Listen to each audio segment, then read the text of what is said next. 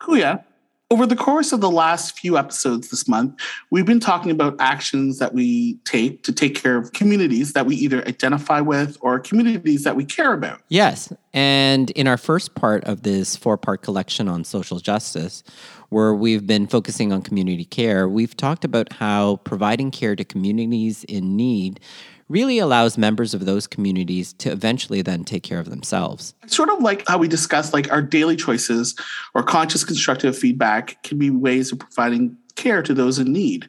I'm sort of getting the idea that community care is really focused on how any action can be taken so long as it tries to improve the lives of those who belong to those communities that may be in need of this extra care. Yes. So providing much needed support is really an important emphasis to community care.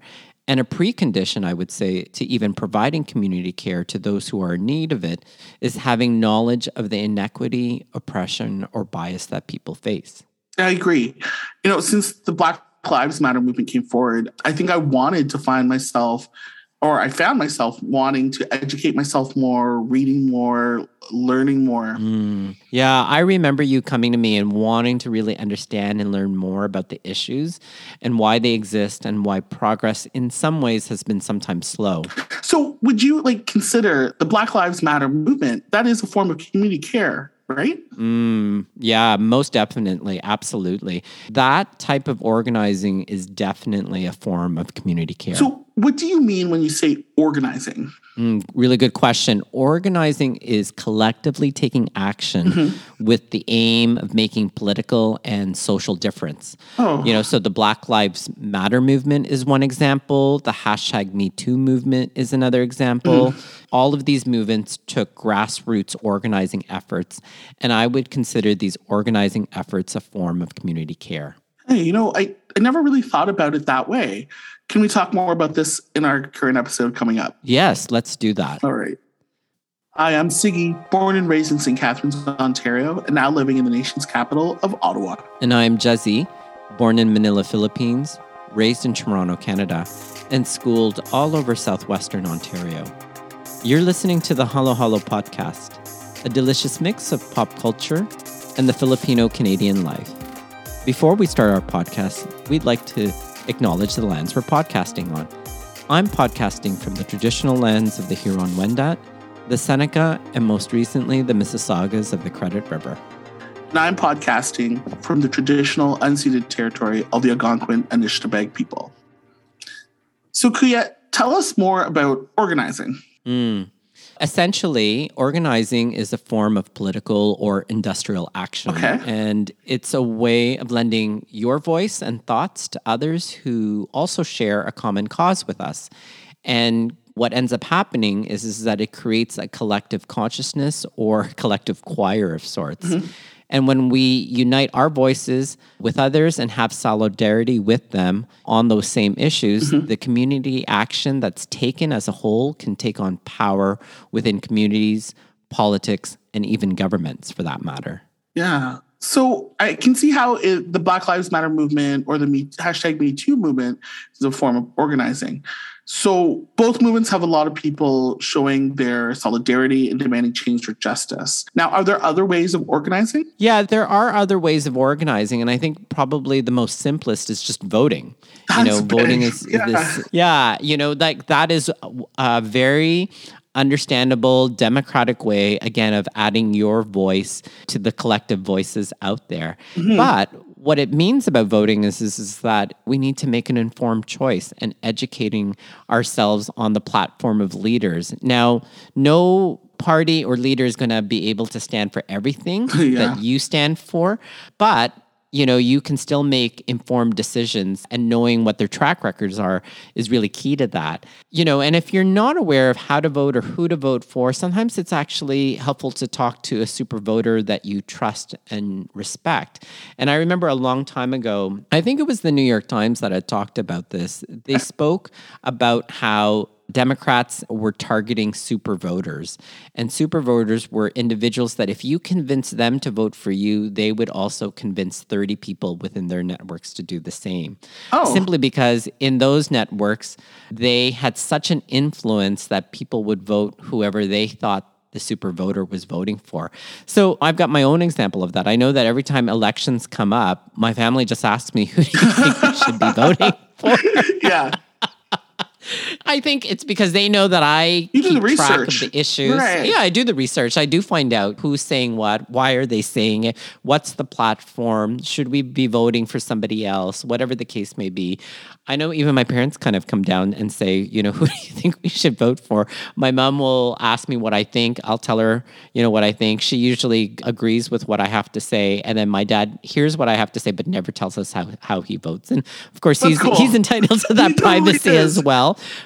But I do know that, you know, I've got cousins that and family members that do pay attention to how I vote and then they ask me how I vote. So if you might not be so aware or understand all the issues, sometimes finding a super voter in your area that knows the issues is sometimes a way to kind of do this.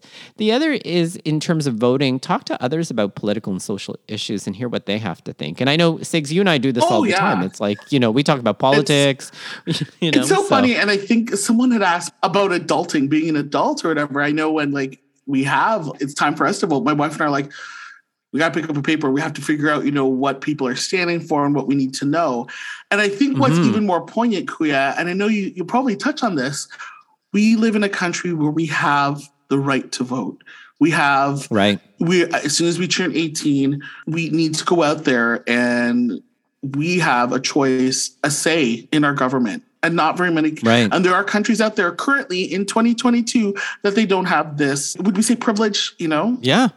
Yeah, yeah, yeah. I would call it a privilege. And if you look at the democracy index, you know, of course, Canada is really high. And I know that we had talked about this in a very previous right. episode that if you look at the Philippines, like the Uh-huh. Philippines isn't so high in terms of the democracy index because it's subject, some of these democratic systems are subject to some type of bias or some type of favoritism in some way, shape, or form. And I know that we had talked about that in the past. And sometimes it's hard to get good information on leaders and stuff like that. So, for example, today I was talking to my parents about the Philippine election, and I was saying, well, what do you think of the fact that, mm. you know, Marcos is getting 60% of the vote, or at least that's what they say in the polling results? And my oh. mom was very quick and she said, you know, Anak, the fact that it's 60% of the vote, you have to ask yourself who's actually running the polls. And she said to me flat out, I think that those are fake polls because when I see some of the rallies, who her favorite candidate is, Isko Moreno, is who she seems to want to vote for. And I encouraged my mom. I said, Mom, you should go to the Philippine embassy here in Toronto and register oh, like yeah. our friend Monica did so that she can vote. So I think my dad and, and my mom are thinking of going and actually registering if they haven't passed the deadlines for it. I think they passed the deadlines, but you know, maybe they can find that out. But either way, you need to be kind of aware, you need to kind of talk, you need to find out those issues and stuff like that. I think another way of organizing and organizing your voice with others is actually talking and writing to elected officials about the political or social justice issue that is meaningful to you.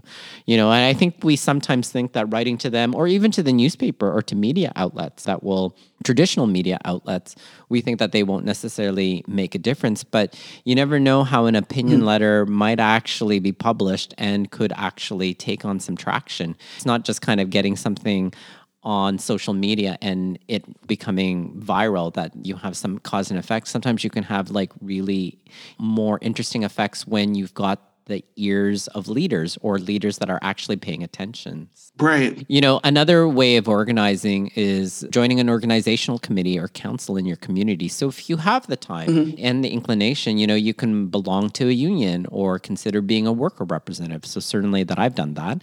Or sometimes it's like joining the PTA and being part of that. Or if you live in a condominium community, it could be joining your condominium board or running for a position within, you know, within any of these organizations. So so, Sigs, I don't know if you've done anything like this. I know that Emily is part of some of these organizing. Yes, it's true. um, yeah. Previously, at a previous job, part of our union was creating a. They had like facilitators for creating a harassment-free workplace, and I was involved with that. Mm. And I was a facilitator, Wow. and you know, it was mandated through our union. We would provide fantastic like training sessions, on creating a harassment free workplace. And it was because of our union that we created it. Wow. We got to go out there. I, right. I thought it was a great opportunity. I thought it was very interesting. And I had a great time learning a lot about our rights and how to foster like positive environment, work environments and stuff. So I sort of, I, I liked being part of that. And I felt that it was a sense of like being part of like some sort of community care for the agency I previously worked at. So yeah. Yeah. For your workplace mm-hmm. community. Mm-hmm. And so, and that's a valid community to support and take care of.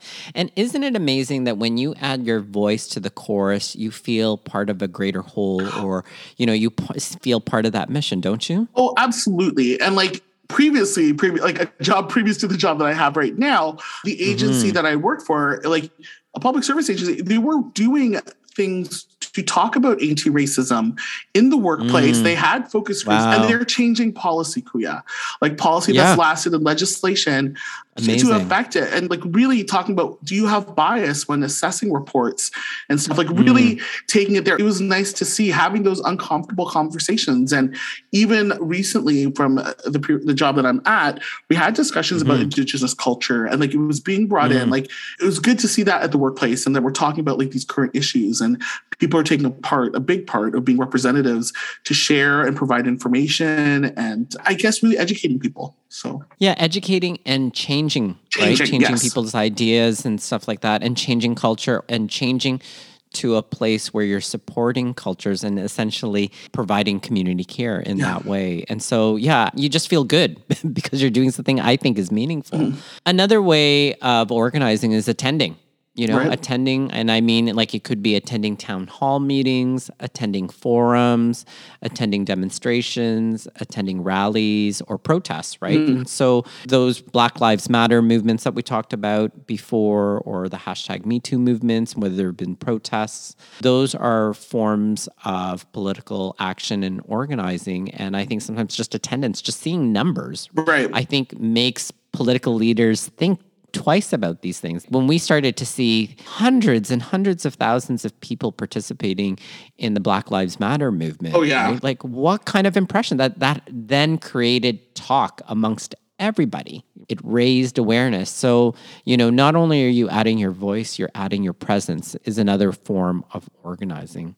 I think another form of organizing SIGs is, and I think we've seen this yes. through those two movements at mm-hmm. least, is sharing information on social media and in as much as social media has created chaos through that sharing of disinformation, I think sometimes social media has been a great tool for raising consciousness on a bunch of different issues and providing information on how to attend or how to show up for others, or just tidbits of self care or tidbits of interrupting aggression or micro insults or biased comments or whatever might be happening in the media. I don't know if you've you've got anything to add on that or not. It's social media. It's so interesting. Like I follow the Ontario Canada Project. It's usually it began as more of like a COVID 19 sharing information mm-hmm. and it sort of evolved into this. And I just mm. want to, I'm just going to pull it up because I just thought it was really, really great.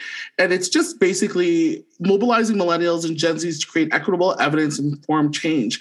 And what mm. they're doing is just, they harness yeah. the combined potential of young people, volunteerism, and social media to broadly disseminate credible information that is critical, conversational, and compassionate. At the beginning, they're giving mm. us information about COVID 19, but if you follow them on Instagram at On Canada Project, they have information about whether it's Indigenous culture, the only way to actually heal mm. in Canada, to decolonize. It's not just, right. co- it's just, little tidbits, you know, black women that should be in our history textbooks are their post, right? Mm. The Canadian black women that we should shed light on. It's just not just COVID 19, they've really stretched beyond and encouraging right. people and sharing this type of information. This mm. isn't this is legit stuff, you know, not a Wikipedia page. These are people doing the research and really giving the information for people to vote, to join organizational communities, to have a reason why this is important and how does it reach us people, whether it's millennials, Gen Xers, and Gen Zs, to be like, why is this important? Why is this being talked in the media? And just in a simple way, like maybe you want to know more about what's going on with indigenous cultures and the, the horrible things mm. that have mm. been happening and what can we do to support. Right. They, they make it really right. palatable and it, it's quite helpful. And, and there are resources out there that are at our fingertips. Yeah. So you'll have to put that in the show notes. I will. And what I find really interesting is, is that then you can take that or anyone can take that and retweet it and share it to your own network so That's that right. then they can get educated and again have some type of action that creates change that takes care of a community at the end of the day. Mm-hmm. That's a great resource, Sig. So I can't wait for us to kind of put that in our show notes, Mm-hmm. you know, accompanying this episode. I think two other ways that I think of in terms of organizing, again, being able to add your voice or your presence to a collection of people or collective is sometimes signing online as well as hard copy petitions out there. I think these days we see like GoFundMe, Yeah. you know, as a typical example of that. Mm. That tends to kind of t- take on a life of its own and can sometimes represent some social justice causes. But I think, you know, like there are online petitions. And I think, again, seeing thousands and thousands and thousands of petitions could actually make a difference and could sway decision makers in our governments and in institutions from maybe thinking differently about a particular issue. Uh-huh. And then the other, and you and I talk about this all the time too, is like donations to campaign, right? So in this case, your voice is actually through the form of financial support. And I was just thinking about the last time that I was in the Philippines with my parents. That's what they did. Like they were supporting, you know, the mayor of Manila and how they really believed in some of his social justice projects that they were that he's embarking upon in Manila. And they donated. They donated a sizable piece of money. And I was like, that's so great because they were really trying to give voice to the belief in his projects in the Philippines at that time. And that continues to have a legacy to this day. I was just going to say, from our just our discussion, for myself and the listeners, like, what are some good tips about like this topic of organizing? Things for us to think about when we do this. Yeah, good question. And I think in terms of like things to think about in terms of organizing, eh? we have to think about, if you will, what I call preconditions. Okay. So, to organize around an issue, you need to find one that's meaningful to you. So, right. you know, important to ask yourself what's important to you, what's important to your friends, what's important to your family, what's important to your colleagues, and to the community at large. And those issues could be political issues, social issues, labor issues, whatever those issues are. Choose an issue again that's meaningful for you, and that's something that you would make a life of it in some ways. Okay. Meaning that this is something that you're going to commit to and stay up to date on and be aware of constantly, and that this isn't just going to be like a one-time donation Flavor that you're going to make. Yeah, or a flavor of the week, or we've talked about this before being a collectivist, you know, or a one-time participator. So refrain from doing all of those things and instead really stay committed. And so, in terms of staying up to date and aware of the issues, I would say you got to really scrutinize the information that you find out there and really become social media literate. And I never thought about kind of thinking about needing to be or needing to have literacy with respect to social media, but again, really thinking about where is this information coming from? Can I trust this information? The information that I got, was it fact checked or not? Important to, again, you know, look at that information and figure out if I can rely on it because that's what you would be basing your social justice on or your, your issue that you're wanting to support. The other is really participating according to your resources and skills. Like we can't actually be involved in every Oh, social gosh. justice movement that's out there, right? That's not to say that it isn't important, but you know, I think to keep our own sanity and to keep our own resources in check because we have our own lives to live. Again, it's important to uh, participate according to whatever resources and skills that you have. At the end of the day, we don't have to attend all protest rallies, right? and so I mean, you know, you, you could make a full time job out of it, I think, in, in some ways. So for us, I know SIGS, our com- form of community care and organizing is really around Filipinos in the diaspora. That's right. That's really what we choose to support and why we take the time to do this labor of love and this form of community care and why we do this podcast. That's right. So. So, Sigs, I think that that takes us to the fixing of the week, Okay. right? Which really relates back to your question of kind of like how do we go about, you know, organizing as a form of community care? And I think it really takes the first step, mm-hmm. which means find and research an issue that's meaningful to you and then stay committed to it and make it a lifelong enterprise. So, anything to add? No, I think that's a great fixing of the week. And this is some great information. And we'll make sure that we have a lot of that information in our show notes. Mm-hmm. If you have any questions, comments, concerns for this lovely month of February for the episodes that we dropped on social justice, we'd love to hear from you. Email us at halo halo pop culture at gmail.com. You can find us on Twitter. Our handle's at halo halo pop, and we are on Instagram at halo halo pop culture. Finally, we receive editorial feedback from Mary Beth Badian. Our musical theme is by Chel Turingan, and we'll see all of you guys again real soon. We'll see you guys in March.